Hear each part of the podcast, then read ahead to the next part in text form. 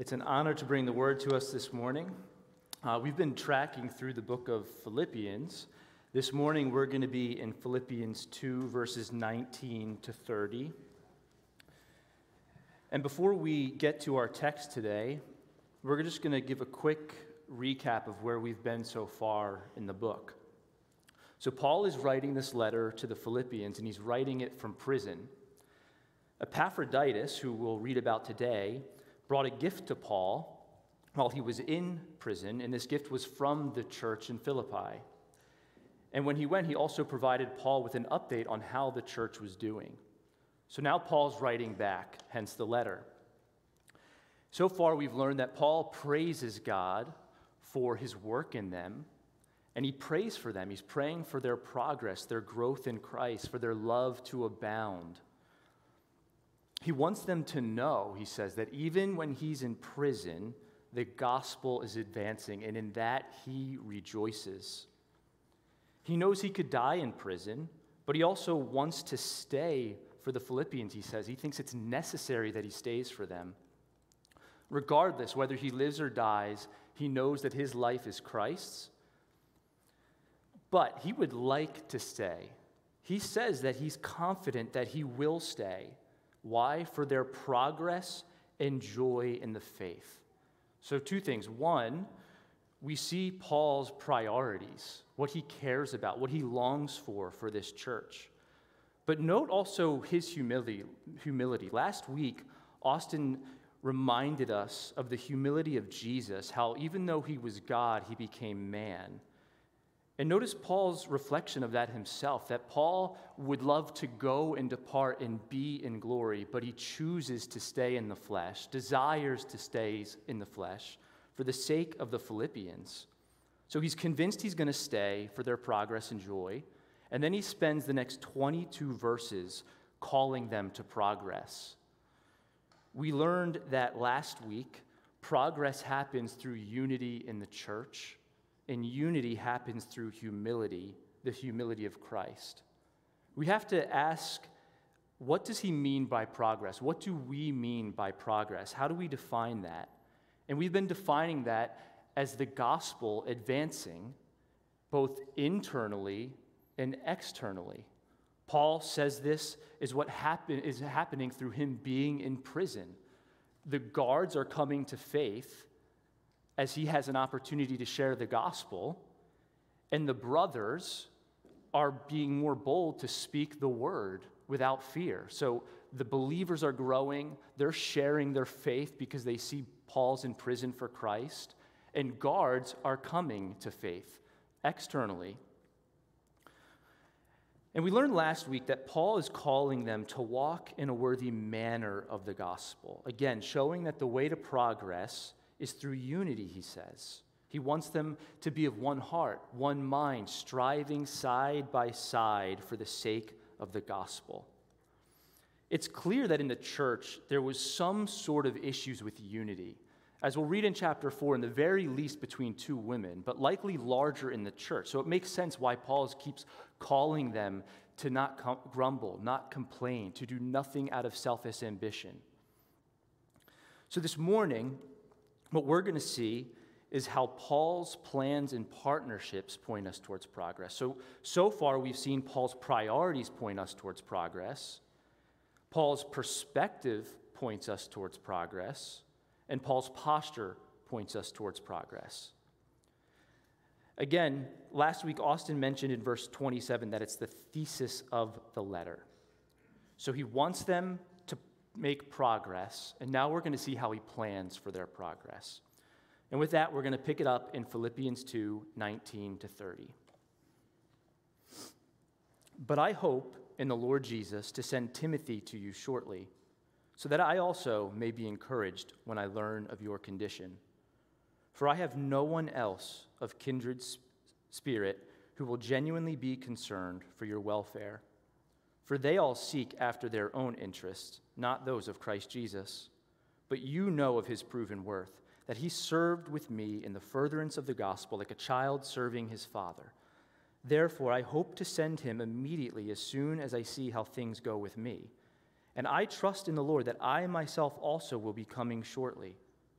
But I thought it necessary to send you Epaphroditus, my brother and fellow worker and fellow soldier, who is also your messenger and minister to my need, because he was longing for you all and was distressed because you heard that he was sick. For indeed he was sick to the point of death, but God had mercy on him, and not on him only, but also on me, so that I would not have sorrow upon sorrow. Therefore I have sent him all the more eagerly so that when you see him again, you may rejoice, and I may be less concerned about you. Receive him then in the Lord with all joy, and hold men like him in high regard, because he came close to death for the work of Christ, risking his life to complete what was deficient in your service to me. God's word to us this morning. Let's pray. Father, we thank you for your word. Your word is truth. The truth sets us free. Your word sanctifies us. Lord, we need your help. We humbly come to you, asking that you pour your spirit upon us to work through the text this morning, ultimately to see Jesus, to see what his humility looks like in action, and then ourselves to be transformed into this humility. Help us, Lord, in Jesus' name. Amen. So, we're going to work through the text in the following way. First, we're going to look at Paul's plans and how they point us towards progress. And then we're going to look at Paul's partners and how they point us towards progress. Ultimately, seeing how both of these men reflect the humility of Christ that we saw last week. These men are examples of this humility to which he is calling the Philippians to live out. And that's what we want to see this morning. What is practically, what does it mean to have the humility of Jesus. So let's look at Paul's plans. If you notice in verse 19, he says, I hope in the Lord Jesus to send Timothy to you shortly. He goes on to say in verse 24 that he trusts in the Lord that he himself will come, and that he's, he says it's necessary to send to you Epaphroditus. So he, he's planning to send these two men. Notice why he's sending them. We'll come back to that in a minute here. But how would they know these plans? How would they learn about these plans to come? He says in verse 25, he thought it necessary to send Epaphroditus, but in verse 19, he hopes to send Timothy. So Epaphroditus would have gone before Timothy. He would have taken this letter, Paul's response back to them, informing them of his imprisonment, how the gospel is advancing, and his encouragement and exhortations to them. And then Timothy would have followed shortly. One thing to note is this phrase, I hope in the Lord and I trust in the Lord. This could convey several meanings, such as ultimately committing the plans to God, or it could mean confidence that the Lord will bring these, pan, these plans to pass. And I think both are clear here. Paul is living out Proverbs 16:9. The mind of man plans his ways, but the Lord directs his steps. In Psalm 37:5, commit your way to the Lord, trust also in him, and he will do it. So Paul's making plans, but he's committing them to God. We understand this even here at Riverstone firsthand. Our church is always planning. We have to plan. Planning is necessary and good. We're, we're planning to advance the gospel by making disciples who make disciples. We do this by planning ministry events, by planning to train small group leaders.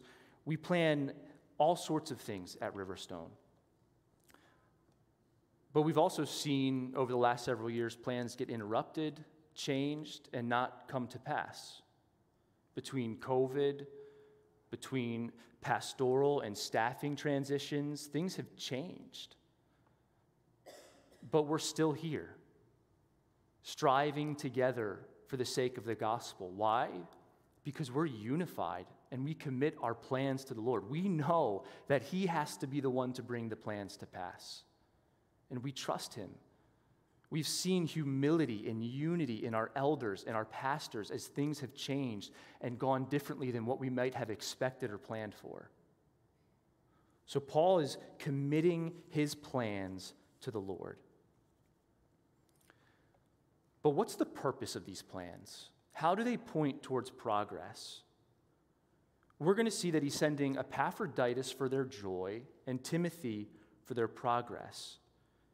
He says, starting in verse 25, that it's necessary to send Epaphroditus. Why? Verse 26 Because he was longing for you all and was distressed because you heard that he was sick. For indeed he was sick to the point of death, but God had mercy on him. Moving down to 28. Therefore, I have sent him all the more eagerly, so that when you see him again, you may rejoice. So he's sending Epaphroditus for their joy. Joy is important in this letter. It, the word joy or rejoice is used 16 times, often with this phrase, in the Lord. And he says that when you see him again, receive him in the Lord with all joy. It's possible that they thought Epaphroditus failed his mission because he didn't come back yet. We're not 100% clear on that, but it's possible, which might make sense why he's calling them to receive him with joy. They might have thought he failed, but regardless, he wants them to have joy. But not just a joy, a joy in the Lord, where the Lord is the source of their joy. Joy because the Lord healed him and had mercy on him. And notice that this would be a mutual joy. This would be a unified joy. Paul's eager to send him. Paul would be is joyful to let Epaphroditus go back to the Philippians. Epaphroditus would have joy for seeing them again. And then the Philippians themselves would have joy for seeing Epaphroditus, their brother, who they sent off to Paul. So he's sending Epaphroditus for their joy, and he's sending Timothy for their progress. Verse 19 I hope in the Lord Jesus to send Timothy to you shortly, so that I also may be encouraged when I learn of your condition. What does he mean by that? Learn of your condition. For this, we need to go back to verse 27 in chapter 1. Notice, only conduct yourselves in a manner worthy of the gospel of Christ, so that whether I come, Paul would like to go, he trusts in the Lord, he's going to go, or remain absent, the plans are ultimately in the Lord's hands. He does not know. I will hear of you that you are standing firm in one spirit, with one mind, striving together for the faith of the gospel. So Paul's making plans to hear of their progress. And this progress, as we defined, is that this church is responding to Paul's letter in obedience, seeking unity that comes through humility. Paul wants to hear this. He wants to hear that this church is making, a prog- is making progress. How does that sit with us? It could come off as you're sending Timothy to hear a report of how we're doing. That could seem micromanagey. But it depends on how we view the Christian life, our need for others, and our humility to talk about the progress of the gospel in our lives. To do this, we need an upside down perspective. The world says that's none of your business. My life is none of your business. You don't need to hear how I'm doing. The church says, I need you. I need to hear how you're doing. I want to hear how you're doing. I pray for your growth in Christ. Paul understood this because he understood Ephesians 4. He wrote it. Listen to Ephesians 4, verses 11 and 13. He says, And he gave some as apostles, and some as prophets, and some as evangelists, and some as pastors and teachers for the equipping of the saints, for the work of service, to the building up of the body of Christ. Notice why? Until we all attain to the unity of the faith and of the knowledge of the Son of God to a mature man to the measure of the stature which belongs to the fullness of Christ. In order for the body to grow, we need each other. That's how we become more like Jesus. We cannot not become more like Jesus without brothers and sisters in our lives asking how we're doing and us sharing how we're doing. This is not micromanaging. We understand this even today. We want our kids to make progress in school and sports, so we, we ask how their day was. What did they learn in school? We sign them up for sports clinics. We want to make progress in our careers. We want to make progress financially. We want to make progress in our marriages. My wife and I are potty training our oldest son. We want him to make progress. And when he does, we rejoice. These are all good things, but how much more should we desire our progress, our growth in Christ, and not just for ourselves, but for each other? That's humility. That is Christ like humility. And the beauty is, this progress is promised. Promised by God. We learn this in Philippians 1 6 when Paul said he knows God will complete his work in them. We know this from Philippians 2:13 when he says work out your salvation with fear and trembling for it is God who is at work in you. Notice even in his tone in, in verse 19 it's a tone of encouragement, a tone of confidence. He says, I want to be encouraged. I'm sending Timothy, so I will be encouraged when I hear of your condition. Paul's not asking in doubt. He's not looking for a report with a critical spirit, trying to manage their behavior. He's asking with confidence because he knows God is working in them and he knows God will complete their work in them, his work in them. And we need to know this progress is promised because progress is hard but it's necessary. How can it not be when God is the one working in us, when we are Christ's? So we need to know progress is promised. We can ask ourselves questions like Is, is the gospel growing? Is my evangelistic effort at work or in my family or with my friends, is my sharing of the gospel doing anything? Is it going anywhere? Jesus told us the kingdom of God is grow small in steps and phases. Starts out like a mustard seed, but it's promised. The kingdom of God will come, and it is growing. We can ask ourselves if we're growing. To bring it home, we see pride in our lives. We ask, are we growing in humility? We see other sins, other areas of our lives that we want to make progress in, we long to make progress in and we can doubt, we can despair. I know that. I know many in this room, and myself included. This can be a feeling that we struggle with. We need to know progress is promised. So, Paul, as we see, is sending, making plans to send Timothy and Epaphroditus for their progress and joy which is exactly what he said in verse 25 in chapter 1, why he was convinced he would stay for their progress and joy in the faith. Now, let's see how his partnerships point us towards progress. First, it's important to see that these men, Timothy and Epaphroditus, are indeed partners. They are gospel partners with Paul. He says of Timothy, I have no one else of kindred spirit. He has served with me in the furtherance of the gospel like a child serving his father.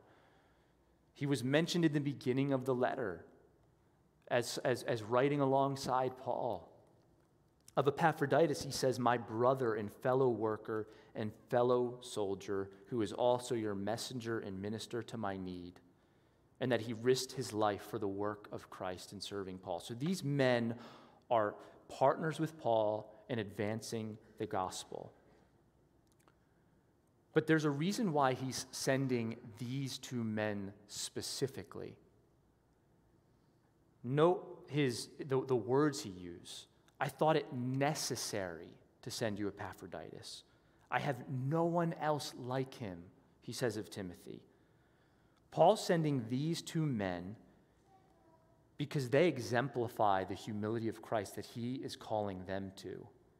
And not only do they exemplify it, they've shown it specifically to the Philippians. They've seen it in them. Paul is not playing favorites here. He's not. We know Paul has other gospel partners that he loves dearly and serves in gospel ministry with. But he sends these two men because it's necessary. And that says something. There's some people that we should look and see Christ like qualities in, humility in, and want to see and learn from and grow. So Paul's sending these two men. Let's look how these men exemplify the humility of Christ, which we saw last week looks like counting others more significant than ourselves and looking not out for our own personal interests, but for the interests of others. So let's start with Epaphroditus in verses 25 to 30. We read that he was sick, near the point of death, and that he risked his life for the work of Christ. This was a part of him bringing this gift. So, in bringing this gift from the church to Paul, he risked his life. But how does he respond in his sickness? What does the text tell us? That he was longing for, distressed that the Philippians heard that he was sick. We don't know if they knew more than that. It's possible. But it just tells us that they heard he was sick.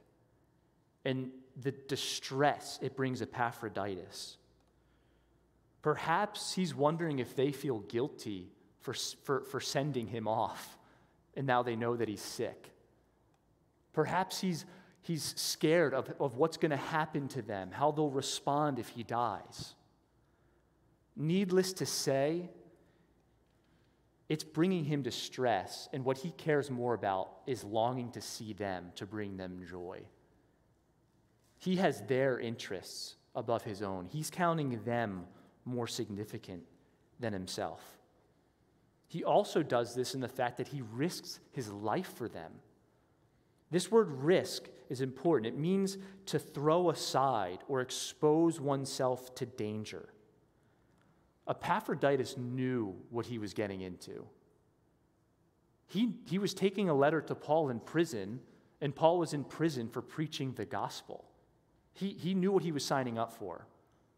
But he did it because he counted Paul, Paul's needs in prison more significant than himself. He counted the Philippians more significant than himself. This man exemplified the humility of Christ to this church for the sake of the gospel. Because he wanted the gospel to progress internally and externally. A quick note on this phrase that he risked his life for the work of Christ. Again, he's bringing a gift to Paul, but it, we're told that it was the work of Christ. This is important. This is good because at Riverstone, I see this all the time. People meeting each other in their needs. My wife and I have experienced this firsthand through births of children, through suffering, our small group, others coming alongside us, bringing meals, and we're not the only ones, I know it. This is the work of Christ. We should rejoice in this, that our church is living this out. Now let's look at Timothy in verses 19 to 24. How does Timothy exemplify this humility of Christ? Notice it says that he's, he's not just concerned, he's genuinely concerned. We're told to let love be genuine, and we know the difference. All of us can know the difference when someone's loving us genuinely, someone genuinely concerns, or if they're not. And what does he care about? He cares about their progress, he cares about their welfare. So Paul is sending Timothy to hear of their progress, but he's sending him because he cares. He cares about their progress. And the Philippians knew this. How? Because in Acts 16, he was there when Paul planted the church. Timothy was a part of planting this church with Paul. He loved them. He loved the Philippians and cared about their progress. Notice the similar language between verses 21 in chapter 2 and verses 4 and 5 in chapter 2. In, in chapter 4, or sorry, in chapter 2, verse 4, he says, Do not merely look out for your own personal interest, but also the interest of others. And he says of Timothy, they all seek after their own interest, but not Timothy. These men don't seek after, these men seek after their own interests, not those of Christ. But Timothy, he seeks after Christ's interests. Which is interesting, the way he phrases it. John Piper said it well you would have expected him to say, they all seek their own interest, not the interest of others, because that's what it says in verse 4. But he says, they all seek their own interest, not the interest of Christ's. What does this tell us? It tells us that to seek the interest of others is to seek the interest of Christ. I think this is what Jesus means in Matthew 25 when he says, In that you did it to the least of these, you did it to me. When we seek the spiritual good, the, the progress of the gospel in others' lives, we are seeking the interest of Christ. That's what Christ wants us to do, it's what he cares about. So, are you seeking Christ's interests? If so, we'll be seeking the interests of others. So Timothy exemplified the humility of Christ, and Epaphroditus exemplified the humility of Christ. So these partners of Paul's point us towards progress, and that they are models of the humility of Christ to the Philippians for their progress and joy. And this is a humility that Paul is calling the Philippian church to have. So they would see it. Paul is, they, they would have seen it. Paul is writing to them about it. So they know what this humility looks like, they see it. And as we noted last week, the connection between unity and humility, we see the humility of Paul, Timothy, and Epaphroditus, and we see their unity. They are unified in advancing the gospel. They're unified in their love for the church in Philippi. They're unified because they have humility. All three of them are seeking the interest of this church above their own. They're counting them more significant than themselves. So, what do we do with this? How do we apply this to our lives? We're being called by God to walk in a worthy manner, in a worthy manner of the gospel. We're being called to unity and humility. We're being called to strive side by side for the sake of the gospel. And we need the humility of Christ. So we know what it looks like now. We've seen it. How do we apply this?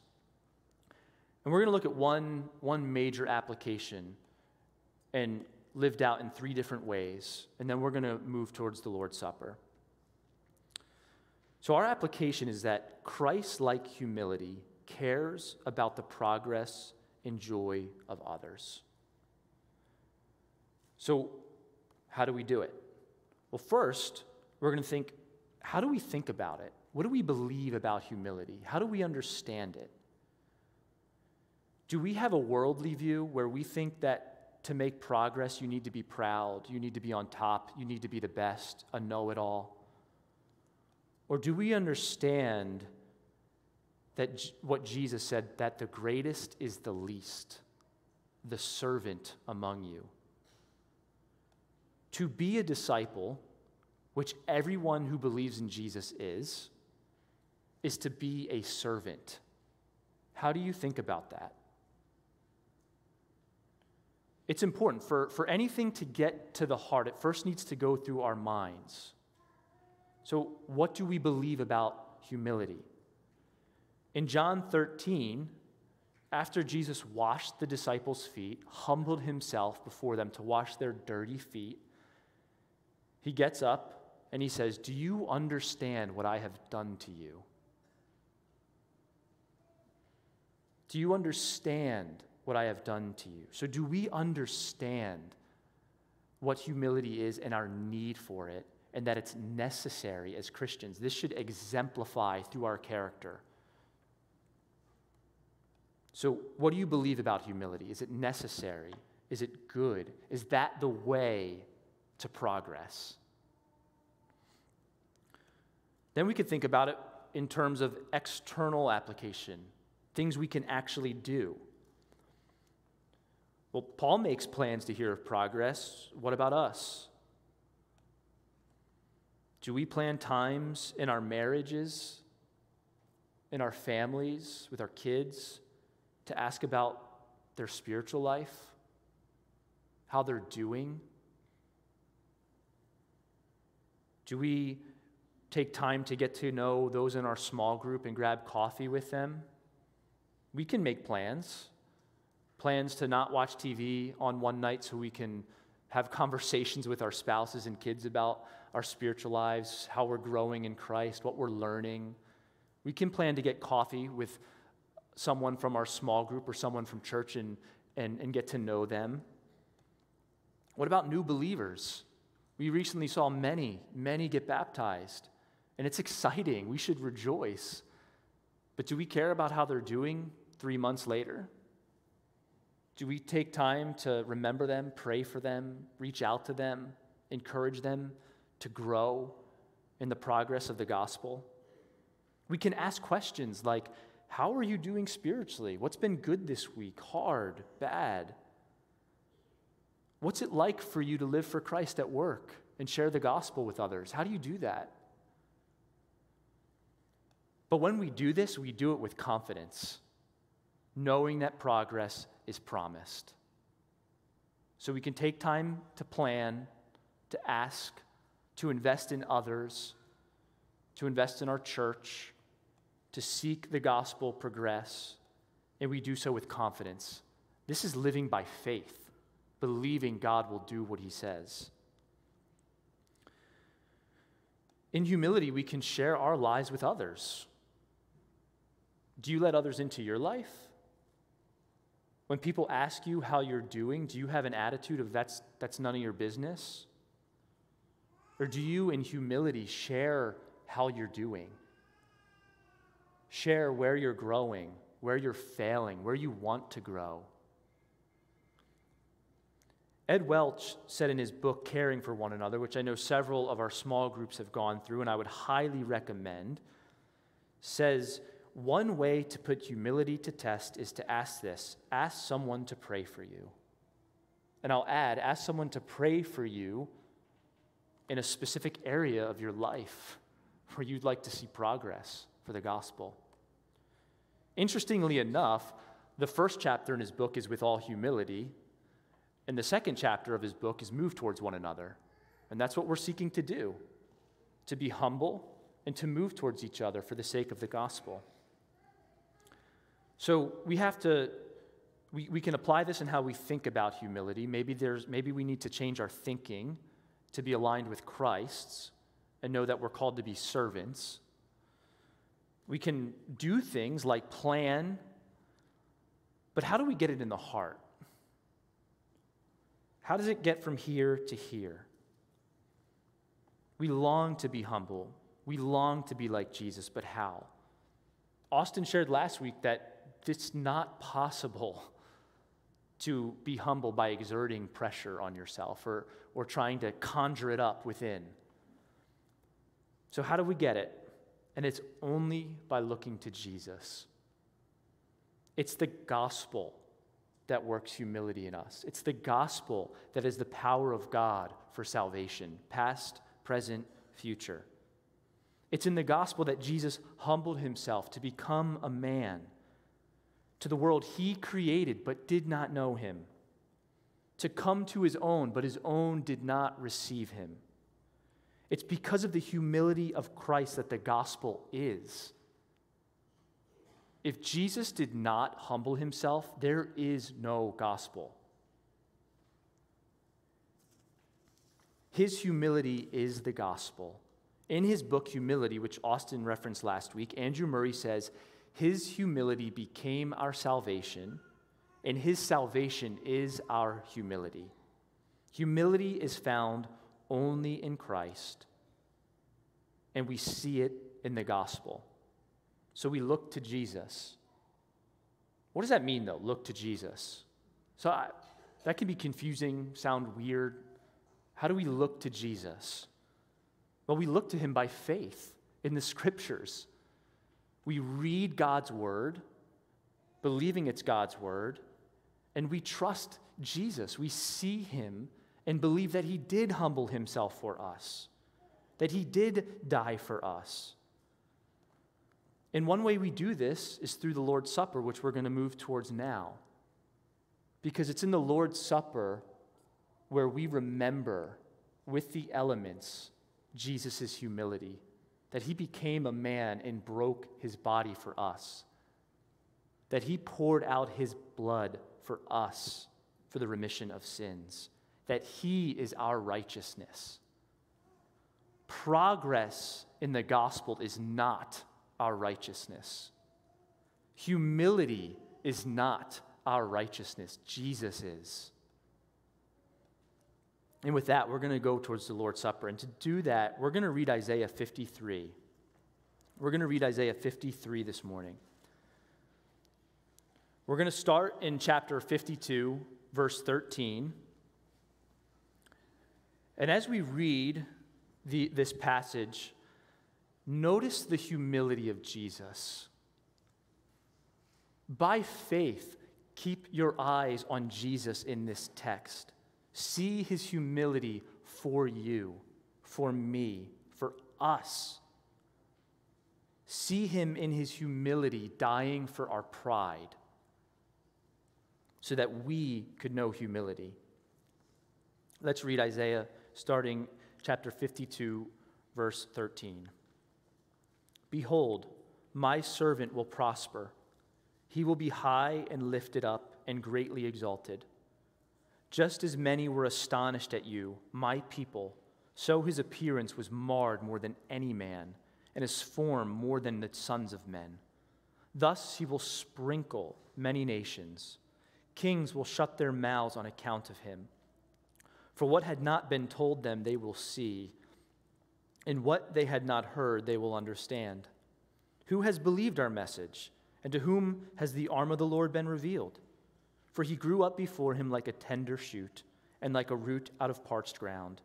He has no stately form or majesty, humility, the King of glory coming down, that we should look upon him, nor appearance that we should be attracted to him. He was despised and forsaken of men, a man of sorrows and acquainted with grief and like one from whom men hide their face. He was despised, and we did not esteem him. Surely our griefs he himself bore, and our sorrows he carried. Yet ourselves esteemed him stricken, smitten of God, and afflicted. But he was pierced through for our transgressions, he was crushed for our iniquities. The, chast- the chastening of our well being fell upon him, and by his scourging we are healed. All of us, like sheep, have gone astray. Each of us has turned to his own way, our pride.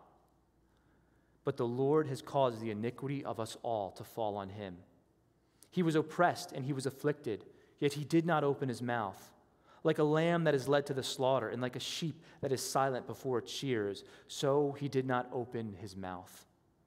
By oppression and judgment he was taken away. And as for his generation, who considered that he was cut off out of the land of the living for the transgression of my people, to whom the stroke was due?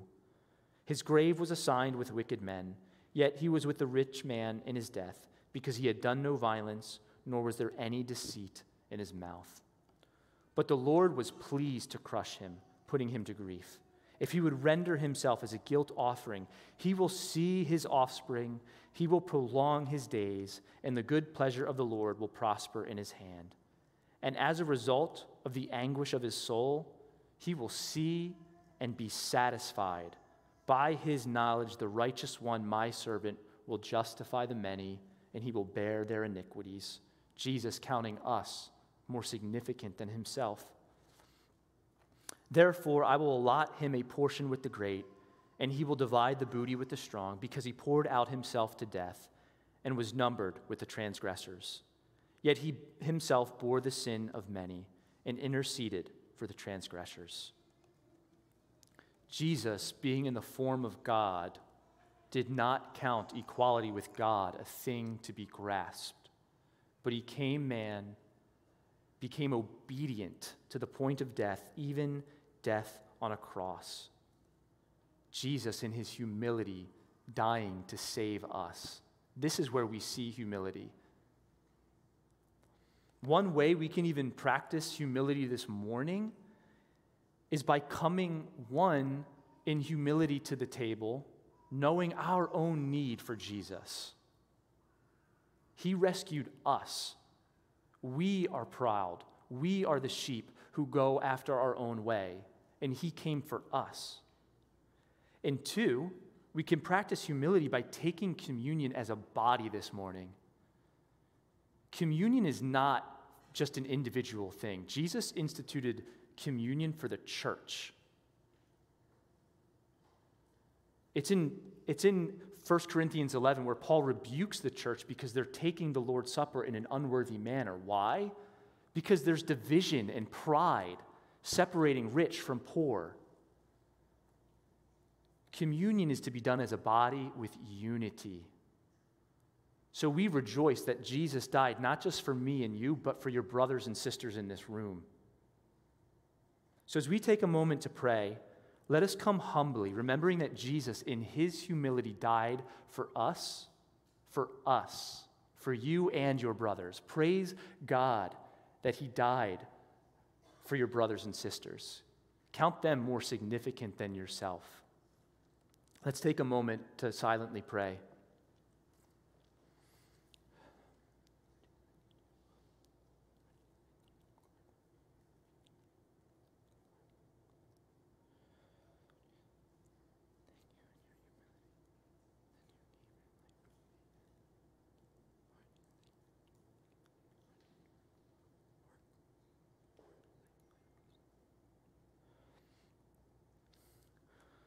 Lord Jesus, Father, thank you for sending your Son. Thank you that between you, the Son, and the Spirit, there is unity amongst the plan of salvation, and that in your unity, Jesus humbled himself to become a man, to joyfully, willingly die for us. That he counted us more significant than, them, than himself, and he's the Lord Thank you that He put our interest above His own. Lord, help us by faith to see Jesus now as we partake of the bread and the cup and to be strengthened. In Jesus' name, amen. Let's take the bread together. You can open up your packet and grab the bread. Jesus was obedient to the point of death, even death on a cross. His body broken for us. Let's eat.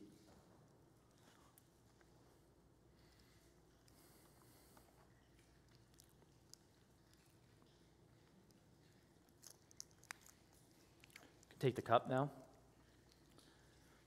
Jesus' blood poured out for us for the remission of our sins. Let's drink.